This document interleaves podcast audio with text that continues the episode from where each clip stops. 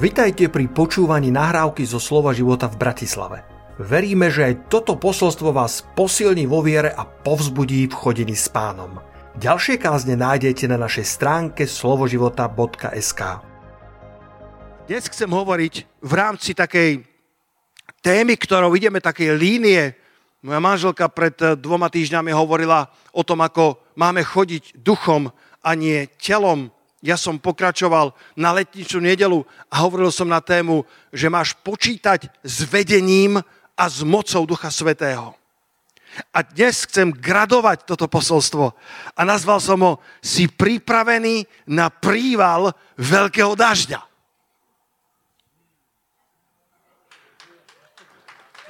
Načenie začína tu na pódiu a potom pôjde až ku posledným radám.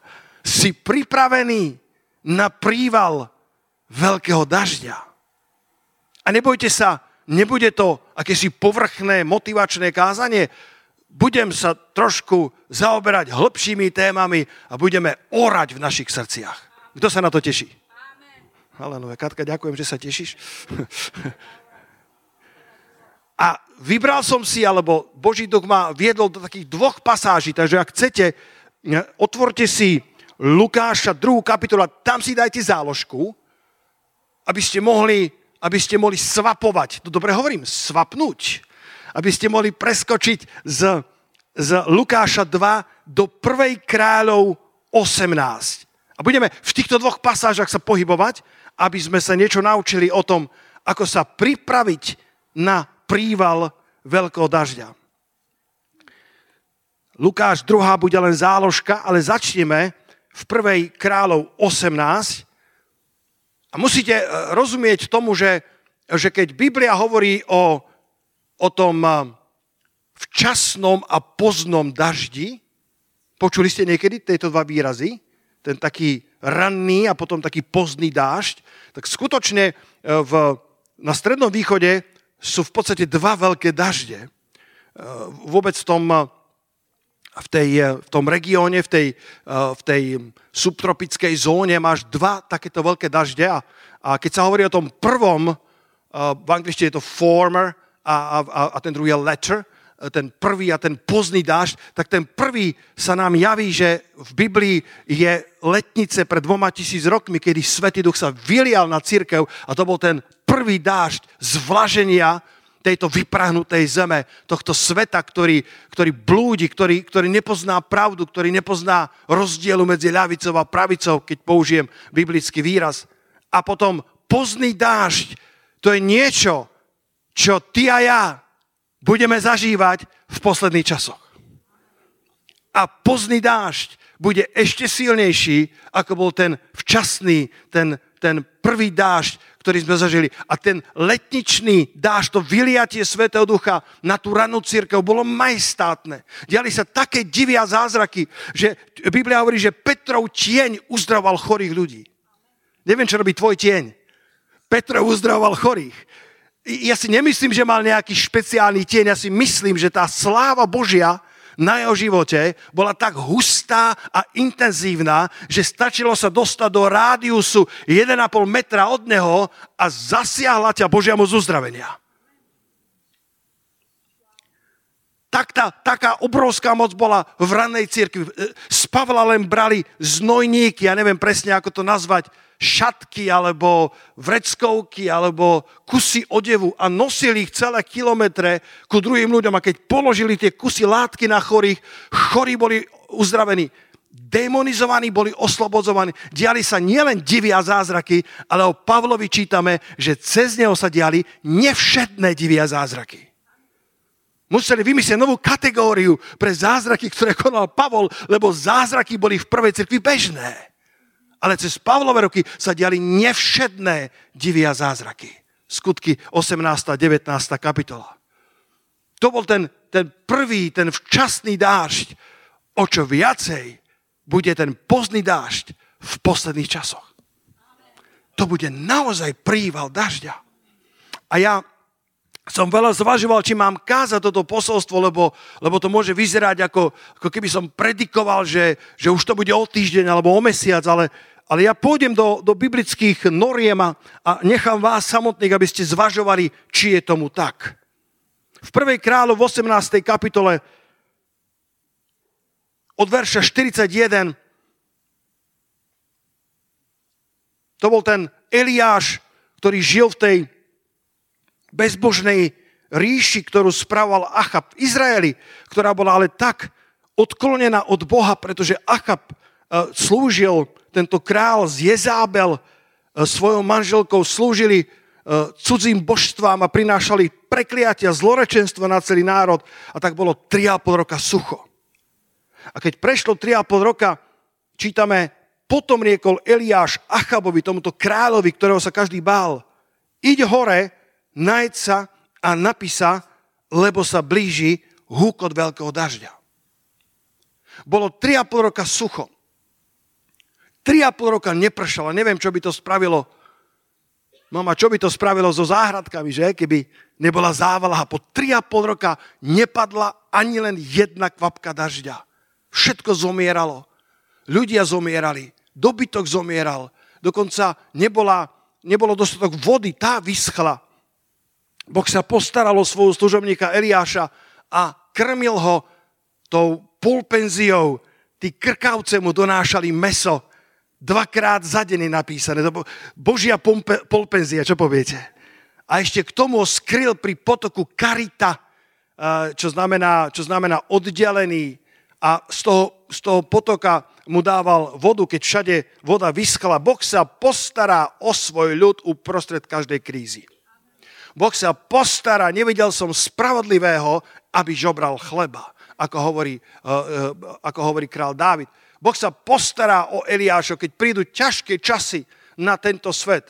A, ja vám garantujem, že prichádzajú ťažké časy na tento svet. Boh sa postará o svoj ľud. Boh sa postará o to, aby keď príde keď príde tých 10 rán, tak ako na Egypt, Boh má pre svoj ľud Góšen. Boh má zem hojnosti a zaopatrenia a pokoja, pretože on ich schoval do zeme Gózen alebo Góšen. A Biblia hovorí, že keď, e, keď bola 3 dní hustá tma na celom Egypte, takže takže ju mohli doslova krájať v zemi Gózen, kde to bola, to bola časť, severná časť e, e, Egypta, v zemi Gózen, kde bol Izrael skrytý, tak tam bolo svetlo počas celých troch dní. Halelúja. Keď zomeralo všetko prvorodené, tak Boží ľud bol zachránený kvôli krvi baránkovej. Keď prichádzal ľadovec, krúpy na celý Egypt, Biblia hovorí, že ani len jedna ľadová e, kríha, kvapka nepadla do zemi Gózena. Boh sa postará o svoj ľud uprostred každej krízy. Eliáš bol skrytý pri potoku, pri potoku Karita, dostával meso cez donášku krkavcov. Možno by som si vybral inú donášku, ale keď je hlad, tak som vďačný za akúkoľvek. To, že donášali krkavce meso je zázrak. Keby to boli poštové holuby, aj to je zázrak. Ale krkavec väčšinou meso zje. Predstav si, ako prileteli konečne našli kúsok mesa. Radosť v celom krkavčom tábore. A Boží duch povedal, nejec, to je pre Eliáša. A dal mu navigáciu, dal mu GPS. Zlietol ten krkavec. Strašne to chcel jesť. Boh mu zatvoril zobák. Nebudeš jesť, keď prišiel na ten potok Karita. Boh hovorí, spustiť. Eliáš už čakal na donášku. Ja neviem, či to bola panenka, alebo či to boli grillované stehienka, netuším. Ale Boh sa staral grandiózne, nebol dokonca odkázaný ani na vegetariánsku stravu, dostával meso. Vitamín M. Dobre, to bolo pre mužov. V ťažkých časoch ľudia hľadajú Boha. V časoch najväčšieho sucha Niekedy Boh dopúšťa tieto veci, aby zatriasol ateizmom národov. Pastori z Ukrajiny nám hovoria, že na Ukrajine nezostal jediný ateista. Ťažké časy. A ľudia hľadajú Boha. Hľadajú odpovede. Pastori z Ukrajiny nám hovoria, že 80% pomoci charitatívnej, pastoračnej prichádza z protestantských církví do celej Ukrajiny. Ľudia spoznávajú, že je tu maják, je tu církev živého Boha, ktorá slúži ľuďom v ťažkých časoch. Z histórie vidíš, že Boh vylieva svojho ducha práve po obdobiach hladu a sucha. My sme tu generácia, ktorá sme zažili vyliatie Svetého Ducha po páde komunizmu. 40 rokov sucha, 40 rokov ateizmu, 40 rokov neviery, prenasledovania kresťanov. Poznám príbehy kresťanov z, z, ešte z čias komunizmu, kedy sa stretávali tajne po domoch a EŠTB chodila aby ich prepadla. Mnohokrát sa stalo, že Boží duch im povedal, prichádza EŠTB. Poznám svedectva ľudí, ktorí prijali od Svetoducha varovanie a zbalili sa a ušli 5 minút predtým, ako EŠTB došla na to miesto. Boh sa stará o svoj ľud aj v ťažkých časoch. Ale častokrát práve po časoch sucha a hladu prichádza vyliatie Svetého Ducha. My sme zažili vyliatie v 90. rokoch. Ešte ja som bol, len som bol pootočený kresťan, len som sa obracal a tu v Bratislave bol ten austrálsky evangelista Steve Ryder. Ty si tam bol? Kto bol na Steveovi Ryderovi? Pozri sa, toto sú korzári prebudenia. Ja som o tom len počul a dokonca čítal v novinách, že, že Steve Ryder ani, ani, ani to nie je nejaký svetoznámy evangelista, ale prišiel v správnom čase na správne miesto a pasienky praskali vo švíkoch. Okolo, myslím, že okolo pár tisíc ľudí, možno aj 5 tisíc ľudí sa natlačilo do pasienkov a boli stovky ľudí, ktorí sa nedostali do sály a čakali pred pasienkami, aby sa Steve Ryder, evangelista, za nich modlil. A po polnoci, keď skončilo zhromaždenie, vychádzal von a stovky ľudí čakali pred vchodom do pasienkov. Evangelista Ryder sa za nich modlil a mnohí padali do trávy pod mocou Božou po polnoci v Bratislave, pretože Svetý Duch sa vylial. Boh robí tieto veci častokrát po období sucha, po období hladu. Aj tu 3,5 roka bolo sucho a Boží duch prorocky hovorí, že príde hukot veľkého dažďa. Verím, že prorocky to znamená ten pozný dáž, ktorý aj my môžeme očakávať v našich časoch. Prorok Malachiáš bol skutočne posledným prorokom starej zmluvy. Máš ho na, naozaj na konci, uh, na konci starej zmluvy ako posledného proroka. Nie vždy je to radené chronologicky, ale prorok Malachiáš prorokoval ako posledný prorok starej zmluvy. A hovoria historici, že 400 rokov bolo ticho. Duchovne povedané. 400 rokov nebolo prorockého slova. A 100 rokov predtým, po 300 rokoch, Boh vyzdvihol prebudenie farizejov. 18. kapitola 1. kráľov, veľmi dobré. To, čo dnes poznáme ako, ako farizejské hnutie, čo dnes považujeme za farizejstvo ako niečo negatívne, pretože za 100 rokov sa z toho prebudenia stala len nejaká spomienka na prebudenie. Každé prebudenie si musí dávať pozor, aby neopustilo svoje práve korene. Ale pôvodne Boh vyzdvihol farizeov ako Božie hnutie, ktoré povedalo, je čas, aby sme sa znova vrátili ku koreňom Božieho slova. A oni začali znova učiť slovo, začať, začali milovať slovo Božie a začali učiť celý Izrael, že ak chcete požehnanie, potrebujete sa vrátiť k Božiemu slovu. A prešlo 400 rokov od proroka e, e, Malachiáša, keď zaznievalo slovo pánova, 400 rokov bolo ticho a, a bol čas, aby prišiel náš pán.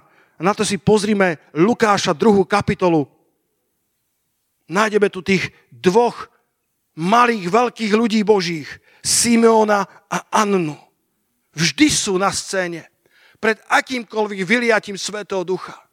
Pred akoukoľvek slávou, ktorú Boh pripravil. Pred akýmkoľvek hukotom dažďa Boh má vždy Simeónov a Anny na scéne. Nepoznáš ich. Nie sú to, nie sú to svetoznámi ľudia. Nie sú to ľudia, ktorých, ktorých veľa rozprávajú.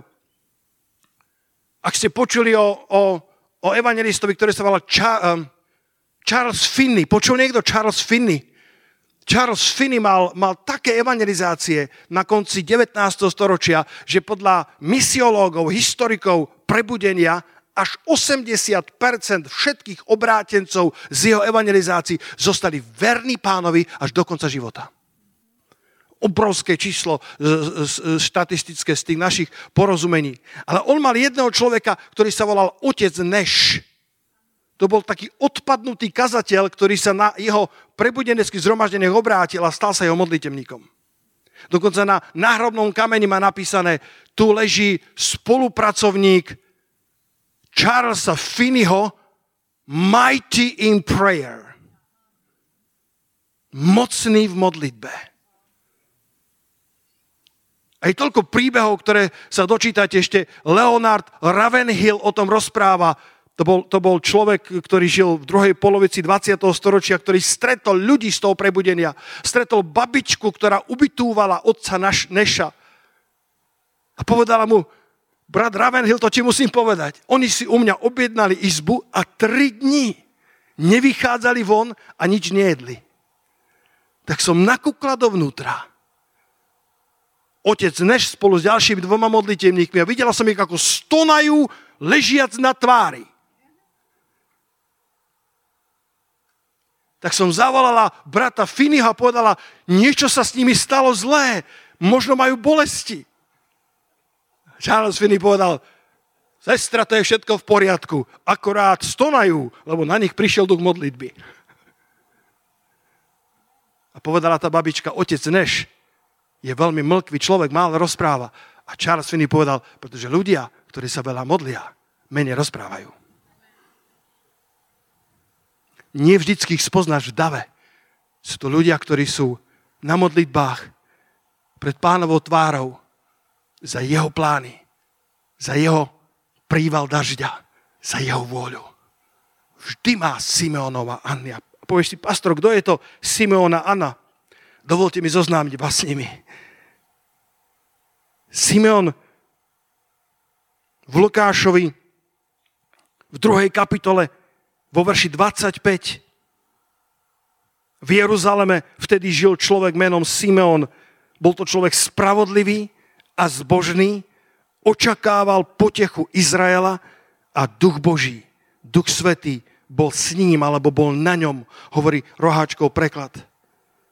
A potom tam bola tá Anna v 30. 36. verši a bola istá Anna, prorokyňa, dcéra Fanuelova z pokolenia Aserovho pokročila vo mnohých dňoch, ktorá žila s mužom 7 rokov od svojho panenstva. To znamená možno 17-ročná, keď sa vydávala, ako bolo zvykom. A 7 rokov s ním žila. A potom sa stala vdovou, verš 37. A tá bola vdovou až do 84 rokov, ktorá neodchádzala z chrámu postami a modlitbami slúžiť z Bohu dňom i nocou od 24 rokov do 84 rokov, koľko to je? 60 rokov, ona nechodila do chrámu, ona neodchádzala z chrámu. A modlitbou a postom slúžila pánovi. A obidvaja, aj Simeona, aj Anna, prišli v duchu v ten istý čas do chrámu. Verš 38, tá prišla v tú istú hodinu, ako prišiel Simeon a chválila Boha a vravela o ňom všetkým, ktorí očakávali vykúpenie v Jeruzaleme. Boh má vždy svojich ľudí na scéne, ktorí očakávajú na príchod pána. Aby som dopovedal celý príbeh, lebo nie všetci ho poznáte. Simeon, ktorý bol spravodlivý, pobožný, očakávajúci potešenie pánovo, tak prichádza vo verši 27 a prišiel v duchu do chrámu. Povedz si spolu so mnou, v duchu do chrámu nedostal SMS-ku, nedostal WhatsApp, nedostal Messenger, treba ísť do chrámu, narodil sa spasiteľ sveta, nie, on v duchu prichádza do chrámu a Anna prichádza v duchu v rovnakú hodinu. A bolo to práve vtedy, keď uvodili rodičia dieťatko Ježiša, aby vzhľadom na neho urobili podľa obyčaje zákona. Tento Simon, my nevieme, či bol kňaz, Historici sa rozdelujú, nevedia, či bol kňaz alebo bol bežným veriaciem, lebo je napísané, hľa, bol v Jeruzaleme človek. A napriek tomu vchádza do tej svetej ceremónie. Verš 28. Prerušil tú ceremóniu, vzal to dieťatko na ramená. Pár dňové, pár týždňové, Koľko z vás veríte, že všetky deti sú krásne? Keď, akože keď pozrieš do kočíka, potrebuješ povedať, že to dieťa je krajšie ako ostatné. Ale inak sú všetky krásne. A v podstate ich veľmi nerozpoznáš. Poznáte, to je môj príbeh možno, ako, ako som sa narodil Peťo junior, keď ťa to vidím. Dostal som privilegium, povedala mi pani, uh, pani uh, sestrička, že ocinko, vy ste prvorodič, môžete ísť pozrieť svojho syna tak ma zobrali do takej vykúrenej miestnosti, tam musí byť veľmi teplo, 25 postielok. A všetci uá, uá, uá. A na každej postielke je menovka. Ja som povedal, a ja nebudem pozerať na menovku, však svojho syna spoznám. A začal som chodiť od postielky k postielke. Bol akurát pár hodín narodený. A povedal som si, tento vyzerá dobre, toho by som bral. tento tiež nie, toto nevyzerá zle. A hľadal som dedov nos. Hľadal som Katkine oči. Hľadal som moju múdrosť. Ale všetky boli rovnaké, všetky boli krásne. Tak som po 5 minútach abdikoval a čítal som menovka a povedal som, to je on. Dobre vyzerá. vyrástol do krásneho, fantastického muža Božieho. Všetky deti sú krásne. Nerozpoznáš na prvý pohľad, že koho to je dieťa, keď má 8 dní, keď má 2 týždne, 3 týždne. A tento Simon vošiel do tej ceremonie, kde takto zasvedcovali desiatky detičiek, možno denne, možno týždenne. Vzal ho na ramená a dobrorečil Boha a povedal, teraz prepúšťaš svojho služobníka, samovládca, podľa svojho slova v pokoji. Lebo moje oči videli tvoje spasenie, ktoré si prihotovil pred tvárou všetkých ľudí. Svetlo na zjavenie národom a slávu svojho ľudu Izraela. A Jozefa jeho matka sa divili tomu, čo sa hovorilo o ňom. Mária vedela, tušila, ale stále mala pochybnosti. Jozef vedel, tušil, mal zjavenia, ale povedali si, Mesiáš, náš syn? A Simeon nevedel o ničom. Ale v duchu prišiel do chrámu a rozpoznal, že toto dieťatko nie je obyčajné, ale to je Mesiáš. Moje oči konečne uvideli spasenie, ktoré si prihotovil pred tvárou všetkých národov, nielen pred tvárou Izraela. Halleluja. Povedzte halleluja. Halleluja. Chcem povedať tri myšlienky dnešného rána a postupne sa blížime ku večeri pánovi. Tá prvá myšlienka je, pred každým prívalom dažďa musí byť církev v správnej pozícii. A tá správna pozícia je modlitba. Ja viem, že to neznie veľmi populárne. Ja viem, že keby som kázal o uzdravení alebo o prosperite, tak je tu väčšia radosť. Boží duch mi povedal, káž to, čo ti ja dávam na srdce. Ako bol na tom Eliáš? Keď, si vrá, keď sa vrátite naspäť do, do 1. kráľov 18. kapitoly, v verši 41 sme čítali, že, že povedal tak odvážne tomu, tomu bezbožnému Achabovi, ktorý chcel zabiť, pretože povedal, ty si zodpovedný za toto sucho. Eliáš povedal, za toto sucho si zodpovedný ty, Achab pretože si bezbožný muž. A konečne sa stretli po 3,5 roka, ale Achab nemohol zabiť, lebo ruka pánova bola na Eliášovi. A verš 42, keď mu povedal, že sa má ísť nájsť, napiť, lebo zastihne obrovská, uh, obrovská sprška, obrovský príval. A tak odišiel Achab hore, aby sa najedol napil. A Eliáš odišiel hore na temeno Karmela, zohol sa k zemi a položil svoju tvár medzi svoje kolená. To je pozícia modlitby. Pozícia modlitby. Duchovná pozícia pred každým prívalom je pozíciou modlitby. Keď som citoval Leonarda Ravenhilla, povedal jediný dôvod, prečo nemáme prebudenie je, že dokážeme bez prebudenia žiť. Povedal, církev, ktorá nemá moc, je církev, ktorá bude viac a viac zabávať ľudí. Povedal, tento život je iba prezliekárňou pred vstupom do väčšnosti. Tá prvá vec, církev potrebuje byť tak ako Eliáš v pozícii modlitby, v pozícii očakávania. Bratia, sestry, náš pán príde skoro. Náš pán príde veľmi skoro. Ja to mám na konci, ale prečo by som to nepovedal teraz? Máme ten slajd pripravený? Milovaná režia? Daj mi ten slajd. Nech vás, nech vás poženám niečím, čo poženalo mňa. Možno sledujete, možno sledujete uh, správy alebo sledujete aj, aj akési duchovné proroctva a, a v zjavení Jána 16, verš 12 je napísané o tom, ako tí anieli vylievajú to beda na posledné časy, tie čaši hnevu, čaše hnevu na, na bezbožnosť tohto Achabovho kráľovstva. Čítame, že šiestý vylial svoju čašu na veľkú rieku Eufrat a jej voda vyschla, aby bola pripravená cesta kráľom od východu slnka. Veľká rieka Eufrat, tak ju nazýva Biblia, dokonca ju nachádzame ju dokonca v Genesis, eh, kde boli tie, tie rieky, ktoré im pán ukázal. A táto obrovská rieka, myslím, že najväčšia rieka stredného východu, v tom čase, kedy to hovoril Ján, bolo nepredstaviteľné. A dnes je toto skutočný záber, rieka Eufrat vyschýna a samotní irackí hydrológovia predpokladajú, že vyschne úplne do roku 2040.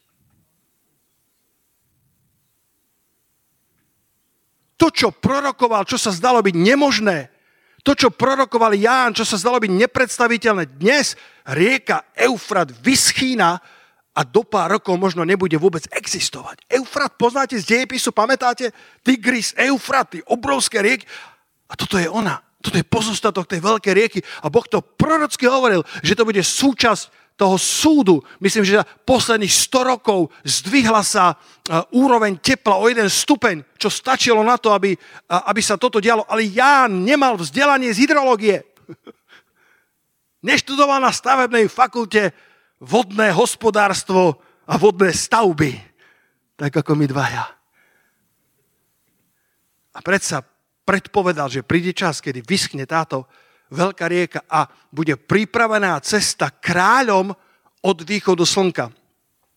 Ešte jeden verš mám pripravený.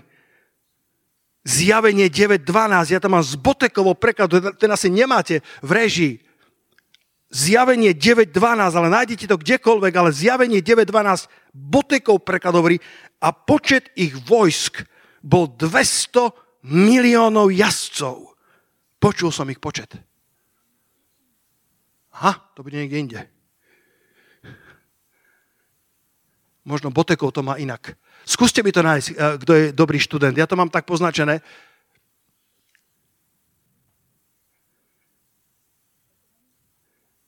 Zjavenie Jána eh, hovorí, hovorí o, o potom to dajte niekto do Google, eh, asi mám potom nesprávnu referenciu, ale toto je určite z Botekovho prekladu.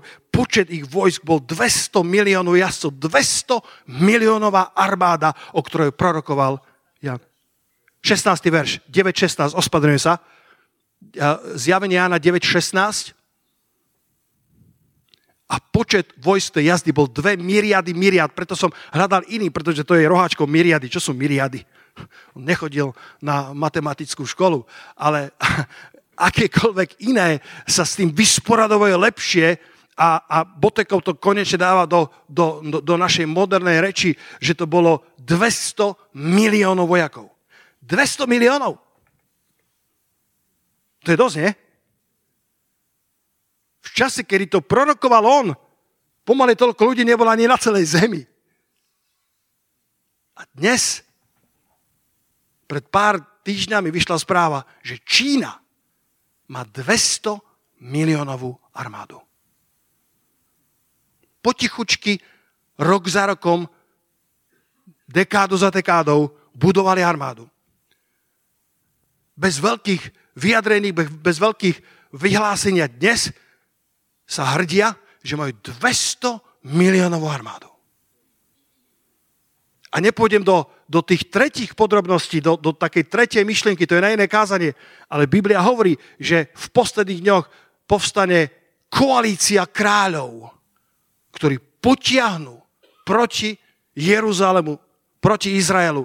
A v tej doline Armagedon, bol som tam v Izraeli, to obrovitánska dolina, obrovitánska, sa odohrá tá najväčšia bitva posledných čias, kde sa fakt zmestia milióny vojakov. Či to hovorí v obrazoch, alebo, alebo to hovorí konkrétne, alebo to hovorí aj aj, to necháme na roky, ktoré prídu. A je možné, že tá rieka Eufrat ako vyschýna a tá veľká armáda, ktorá sa stavia, či to bude koalícia krajín ako Čína, možno Rusko, možno um, Irak, Sýria, možno Egypt, Existujú na to prorocké slova v starej zmluve. Tie národy sú trošku inak pomenované, ale pravdou je, bratia a sestry, že prichádza tak blízko príchod pána Ježiša Krista, že na čase, aby si žil naplno pre pána.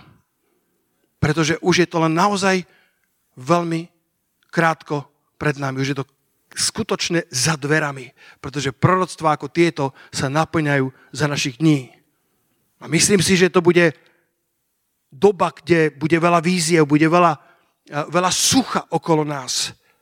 Tak ako sa bezbožnosť bude, bude rás, bude vzrastať duch bezbožnosti, duch antikristov bude viac a viac zaberať národy, bude viac a viac zamerať, zaberať mysle ľudí uprostred sucha, ktoré príde na tento svet, ako sa bezbožnosť bude dvíhať, ako sa bezbožnosť bude považovať viac a viac za normu života, bratia sestry, náš Boh nebude porazený v posledných časoch. Církev Božia bude stále triumfálna církev. Náš pán bude víťazom aj uprostred sucha a pripravuje odvetu. A jeho odveta nie je pomsta, jeho odveta je príval veľkého dažďa. Jeho odveta je ten pozný dážď, ktorý prihotovil pred tisícmi rokov. Vyliatie Svetého Ducha na církev posledných čias. Dajme potles pánovi za to. Halelúja. Boh to pripravuje.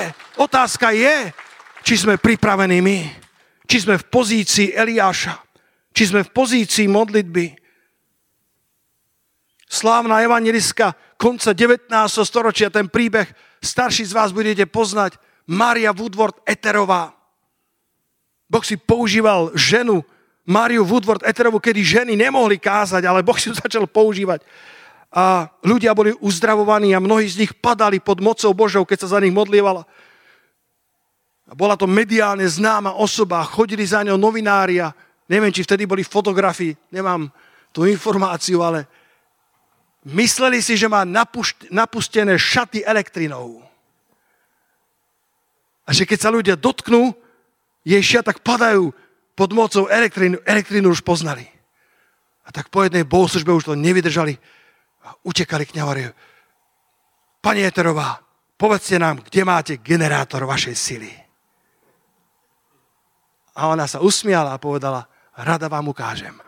Tak si medlili ruky, že zarobia na, na šťuke, zarobia na článku, ktorý, ktorý bude čítaný celým národom. Tak ich zobrala dole do pivnice. Všetci mali pripravené svoje notesy a ak mali fotogra- fotografické prístroje, tie blesky pripravené. A keď tam prišli dole, tak ten generátor bolo niekoľko starých žien, ktoré chodili v tej pivnici hore a dole, hore a dole a modlili sa za duše. Modlili sa za spasenie. Modlili sa, aby Božia moc bola na služebničke Eterovej. A ona povedala, toto je môj generátor. Toto je môj generátor. Niekedy si myslíme, že to postavíme bez generátora modlitby, ako veľmi sa mielime. Duchovná pozícia pred prívalom je duchovná pozícia, ktorú zaujal Eliáš, zohol sa k zemi a položil svoju tvár medzi svoje kolená. Ešte stále bolo nebo bez obláčka. Ešte stále nič nenasvedčovalo tomu, že prichádza hukot veľkého dažďa. Ale Eliáš sa nenechal pomýliť tým, čo videl. Eliáš povedal svojmu slovi, choď a pozri sa, už to musí prísť, už to musí byť, už to musí byť tu, veď ja počujem vo svojom duchu hukot veľkého dažďa. 1. kráľov 18.41 znova z Botekovho alebo z ekumenického prekladu. Potom Eliáš povedal Achabovi, choď hore, jedz a pi, lebo počujem hukot dažďa. Povedz spolu so mnou, počujem hukot dažďa. Povedzte aj vy, počujem hukot dažďa. Ja neviem, čo všetko počujete vy. Dnes je tak ťažké, alebo o to ťažšie počuť, čo hovorí Boh, pretože je toľko hluku okolo nás. Je toľko hluku sociálnych sietí, je toľko hluku, mne, mne pípa mobil skoro neustále. Či sú to notifikácie z, zo správ, alebo sú to SMS-ky, Whatsappy, upozornenia. Ťuká mi to stále. Hluku je všade naokolo toľko, že niekedy nám je zaťažko započuť hukot veľkého dažďa od nášho hospodina. A moja druhá otázka pre dnešné ráno. Prvá bola, aká je tvoja duchovná pozícia pred prívalom. A druhá otázka je, ako blízko sme pánovi. Ján mal svoju hlavu položenú na hrudi nášho pána. Ján 13. kapitola, verše 23 a 25. Ostatní učeníci boli tiež okolo stola pánovho, ale keď potrebovali dostať odpoveď, žiadali Jána, aby sa opýtal. Dokonca Ján bol neskôr známy, podľa Jána 21, verš 20, ako ten, ktorý mal svoju hlavu na pánovej hrudi. Keď, to, keď, keď, keď, čítame, keď čítame ten verš, to je Ján 21, verš 20.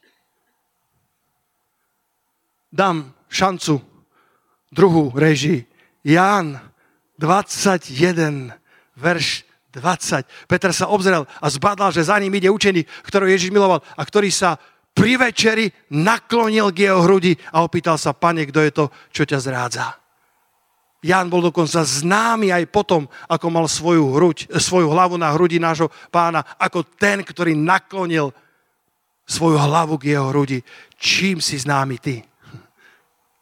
Ján žil v takejto blízkosti so svojím pánom. A tak aj Eliáš nedovolil tomu suchu, aby mu prerošilo kontakt s nebom. Eliáš počul niečo, čo ostatným nedávalo zmysel. Nebolo ani obláčka a nič nenasvedčovalo tomu, že by mal prísť lejak. Ako veľmi dnes potrebujeme ľudí, ktorí chodia s Bohom. Eliáš uprostred dlhého sucha nestratil kontakt s nebom. Církev posledný čas bude žiť blízko Ježiša. Nebude to väčšinová církev. Nebude to církev po celom svete. Verím, že to budú ostrovčeky, kde ľudia budú veľmi blízko tlkotu Ježišovho srdca.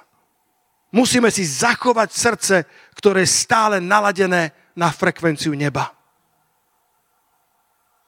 Psíčkári majú takú tú pišťalku, ktorú keď zapískajú, tak nič nepočuješ. Videli ste takých? Vždycky som sa divil, čo tam píska, majú pokazenú. Tá pišťalka funguje perfektne. A, a psíci v okruhu jedného kilometra započujú ten hlas, započujú tú frekvenciu, pretože, pretože človek počuje na frekvenciu 20 tisíc hercov, kdežto pes na frekvenciu až do 42 tisíc hercov. A tak jeho uši sú, sú, sú nastavené na úplne inú frekvenciu, kde naše uši už nevládzu, nevládzu počuť. Netvrdím, že máš stále vyhľadávať niečo spektakulárne od Boha, len s ním verne kráčaj, rozvíjaj s ním svoj vzťah. Simeon dostal zjavenie od Ducha Božieho, že nezomrie prv, ako by uvidel Mesiáša. Možno prešli desiatky rokov, kým sa to naozaj stalo. Ale cez tie roky Simeon nestratil intimitu s pánom.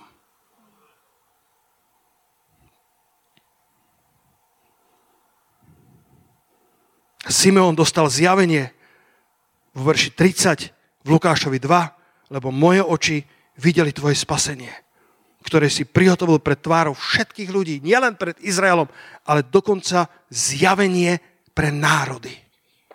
Dostal zjavenie o tom, že spasenie nielen pre Izrael, ale takisto pre pohanské národy. Niečo, na čo církev prišla až po desiatich rokoch. Až potom, ako Cornelius sa začal obracať prvý pohan po desiatich rokoch po letniciach. Simón mal zjavenie dávno predtým. Ľudia modlitby majú zjavenia, ktoré nemajú ostatní. Ľudia, ktorí chodia s Bohom, sú ľudia, ktorým sa bude dariť viac ako ostatným. Pretože Boh má pre teba schované tajomstva. Povedz to, Boh má tajomstva, tajomstva. Tajomstva. Boh má tajomstva pre nás. Dobré tajomstva. Keď som bol na biblickej škole, jedným tajomstvom bola moja katka. Boh mi tak držal oči, že bolo nás 260 študentov. A ja som videl, že je zbožná. A to bolo všetko. A Boh mal tajomstvo. Bude to tvoja žena. Bude to šťastné manželstvo. Budete mať krásnych dvoch synov nádhernú nevestu, za ktorú nemôžeme, to je ako, to už je milosť Božia. Boh mal tajomstvo pre mňa. A verš, na ktorom staviam toto moje, toto moje, tento môj, krát, túto moju krátku vsúvku je Žalm 25.14, kde je napísané tajomstvo hospodinovo je známe tým, ktorí sa ho boja. A jeho zmluvou, jeho zmluva je na to, aby ju im dal vedieť. Living Bible tam hovorí, že tajomstvo hospodinov je rezervované pre tých, ktorí chodia v bázni pred hospodinom. Som zvedavý, aké tajomstvá má pripravené pre teba. Ktoré zjavenia, ktoré, ktoré podniky sa narodia, ktoré, e, ktoré vynálezy, ktoré, e, ktoré financie môžeš zarobiť, ktoré e, manželstvá sa budú diať, pretože chodíš blízko pána a on ti odhalí tajomstva zo svojej pokladnice pretože sú rezervované pre tých, ktorí chodia pred hospodinom v bázni. Tá prvá vec bola, že potrebujeme byť v pozícii modlitby. Druhá vec bola, aby sme načúvali pánovi, aby sme mali uši nastavené na frekvenciu neba. Neznamená to, že stále, každý deň Boh ti niečo musí povedať, ale znamená to, že kamkoľvek ideš, si pripravený. Kamkoľvek ideš, povieš, pane, tu som, tvoj služobník čuje, Čokoľvek pre mňa máš, ak mám niekomu povedať svedectvo, som pripravený, ak mám niekomu zavolať, som pripravený, ak mám do nejakého podniku ísť, do nejakého biznisu ísť, som pripravený, ak tam ísť nemám, som pripravený. Pane, podpísal som bianko šek. Áno, pane, nech je čokoľvek tvojimi malými alebo veľkými písmenkami, pretože ti plne dôverujem. Môžeme dať potles pánovi za to. Haleluja. Plne ti, pane, dôverujem. Podpísal som to, pane bez toho, aby som si prečítal všetko, čo pre mňa máš, lebo tvoje tajomstvá sú pre mňa dobré. Tvoje pokladnice sú pre mňa požehnaním. Čokoľvek pre mňa máš, ja hovorím áno. A na záver Eliáš musel spraviť ešte jednu vec. Prvá kráľov 18, verš 30. To bude posledný verš dnešného rána. Hovoríme o suchu a zároveň o vyliati Svetého Ducha. Hovoríme o púšti, a potom o veľkom prívale dažďa. Hovoríme o tom, že Boh po časoch sucha pripravil hukot veľkého dažďa. To je pozný dážď, ktorý prinesie príchod nášho pána. Vidíme to všade, vidíme to na, na, na zemetraseniach, vidíme to na vojnách, vidíme to na, na, na, na správach o vojnách, počujeme hlavne o vojne na Ukrajine a sú stovky konfliktov po celom svete, o ktorých sa až tak nepíše. Sme v posledných časoch, bratia a sestry, a prichádza taká bezbožnosť a taká mrákava na národy ako nikdy. A uprostred tej mrákavy príde taká sláva do Jeruzalema, príde taká sláva do cirkvy, že to bude pozný dáž, ktorý prekoná akýkoľvek dáž minulosti a vyliatie Božej milosti, lebo tam, kde sa rozmnožil hriech, ešte väčšmi sa rozmnožila milosť. Církev musí byť v pozícii modlitby, musí byť pripravená počúvať Boží hlas, Božie vnúknutia, a to posledné, čo chcem povedať, 1. kráľov 18, verš 30, potom riekol Eliáš všetkému ľudu, pristúpte ku mne. A pristúpil k nemu všetok ľud a opravil oltár hospodinov, ktorý bol zborený. Poďme sa spoločne postaviť. Opravil oltár hospodinov, ktorý bol zborený. A ja si myslím, že to Boh robí dnes. Boh opravuje oltáre nášho modlitebného života. Boh opravuje oltáre svetosti. Boh opravuje oltáre cirkvy. Že ten oltár nebol komplikovaný, to bolo 12 kameňov, ktoré zastupovali 12 kmeňov Izraela. Boh opravuje služby za službami. Boh opravuje službu chvál, službu mládeže, službu dorastu. Boh opravuje službu kazateľov. Boh opravuje týmy, ktoré sú v cirkvách. Boh opravuje, osekáva, upravuje tak, aby ten oltár bol pripravený na oheň a bol pripravený na dážď Svetého Ducha. Pani, ďakujeme ti za to, že môžeme dnes opraviť oltár svojich vzťahov, oltár svojich manželstiev, že môžeme opraviť, pane, oltáre, ktoré nás vedieš opraviť, aby bolo všetko nastavené, keď príde plnosť času, aby si mohol vyliať zo svojho ducha, aby si dal pršať ten pozný dážď, ktorý prinesie úrodu posledných čias. Církev, ktorá je pripravená na kolenách, církev, ktorá vyhliada spasiteľa, tak ako Simeon, ktorý očakával potešenie Izraelovo. A duch pánov bol na ňom a pomohol mu prejsť tými obdobiami sucha. Pomohol mu nestratiť víziu, nestratiť nádej. Už bol starý muž. Historici hovoria, že Simon bol starý muž. Biblia to nehovorí explicitne, ale historici hovoria, prikláňajú sa, že už to bol starý muž.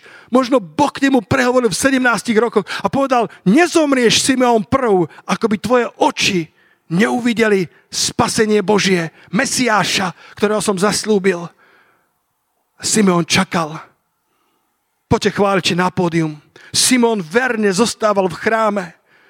Bol, bol, bol v pozícii zbožného muža fascinová myšlienka úspešných a zároveň zbožných mužov.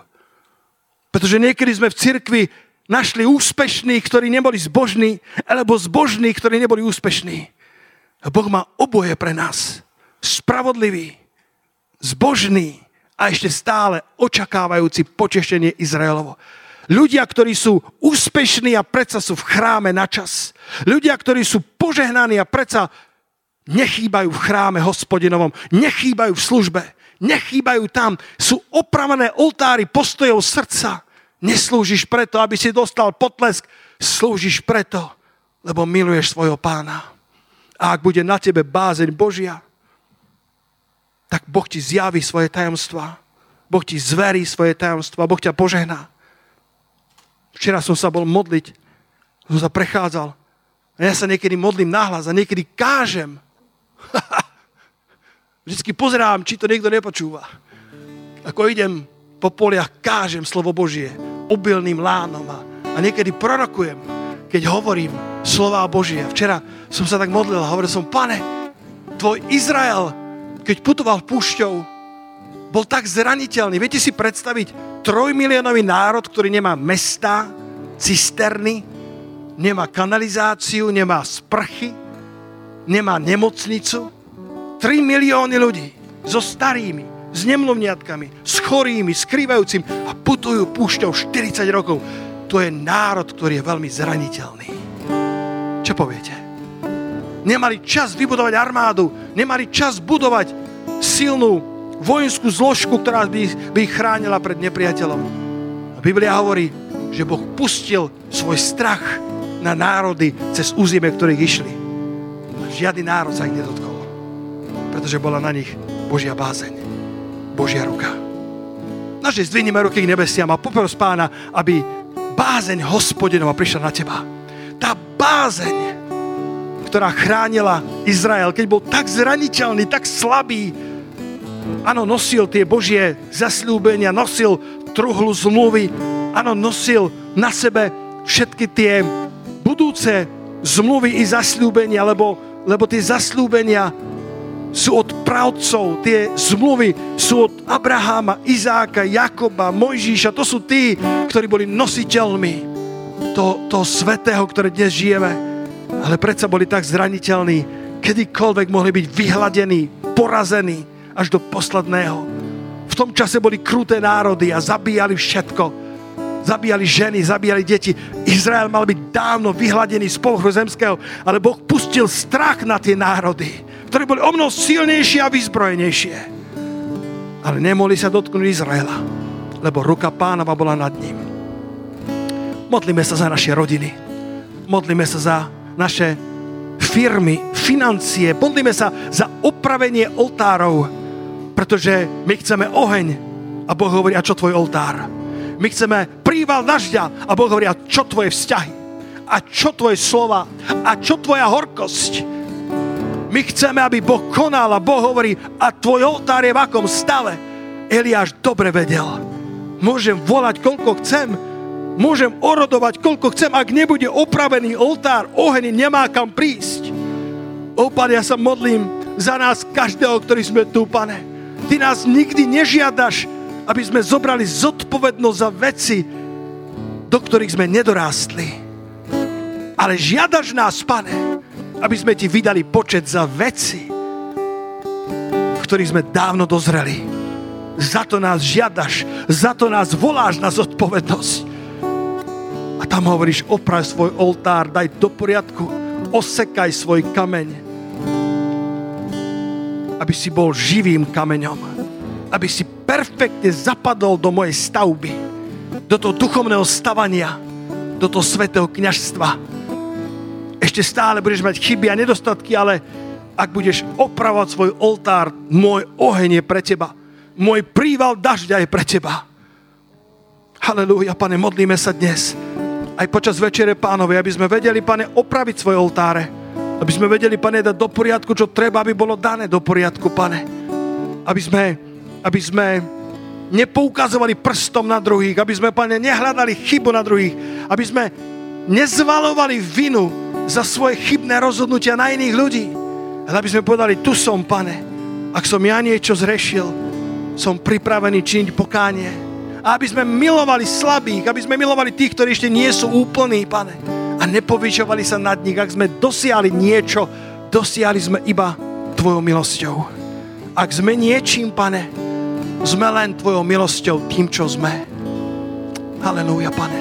Modlíme sa za oltár Boží. Modlíme sa za oltár cirkvi. Modlíme sa. Zdvihni svoj hlas teraz. Nie za seba, ale za církev Božiu. Poďme sa modliť za Boží chrám, aby všetko v tomto oltári bolo pripravené, lebo oheň Boží je za dverami. Ten, ten pozný dáž musí prísť ako jarný, ako ten prvý prišiel. Nikto netušil, čo budú letnice. Nikto netušil, ako to bude, ale Svetý Duch sa vylial na prvú církev. A diali sa nevšetné divy a zázraky. A nikto z nás netuší, ako to bude pri poznom daždi. Ale tak, ako prišiel prvý, tak príde aj ten posledný. Tak, ako ľudia spochybňovali prvý, spochybňujú aj posledný. Tak, ako spochybňovali príchod Krista, spochybňujú druhý príchod. Ale Ježiš príde tak, ako slúbil. A už to nebude dlho. Haleluja, poďme chváliť nášho pána. A ostatní modlíme sa za opravenie oltáru. Možno v tvojom živote, možno je tam horkosť, možno, možno máš problémy s alkoholom. Boží duch mi ukazuje, možno máš problémy s alkoholom. Mm. Počúvaj dobre, počúvaj dobre, toto nemám nikde pripravené. Ak máš, ak, ak siahaš po alkohole, je to možno preto, že tvoje vnútro nie je naplnené a hľadáš úľavu. Ale ja som mal problémy s alkoholom. Ja som dokázal vypiť toľko alkoholu, že som bol premiantom svojej, svojej partie. A myslel som, že sa toho nikdy nezbavím. Keď som dal srdce Ježišovi, 30 rokov som alkohol do úst nevzal a som šťastný človek. Nechoď ku alkoholu, lebo on ťa bude zabíjať. Metla ľudstva, ako to volajú. Daj pozor, ak, sa, ak siahaš po alkohole, moja rada je, no že siahni po Svetom Duchu povedz, pane, osloboď ma od toho, aby som nemusel byť závislý, aby som nemusel mať každý večer alebo každé ráno na posilnenie, na, podrú, na, na, na, na podrúženie mojej smelosti. Buď ty mojim vínom Svetého Ducha. Halelúja. Poďme chváliť Pána.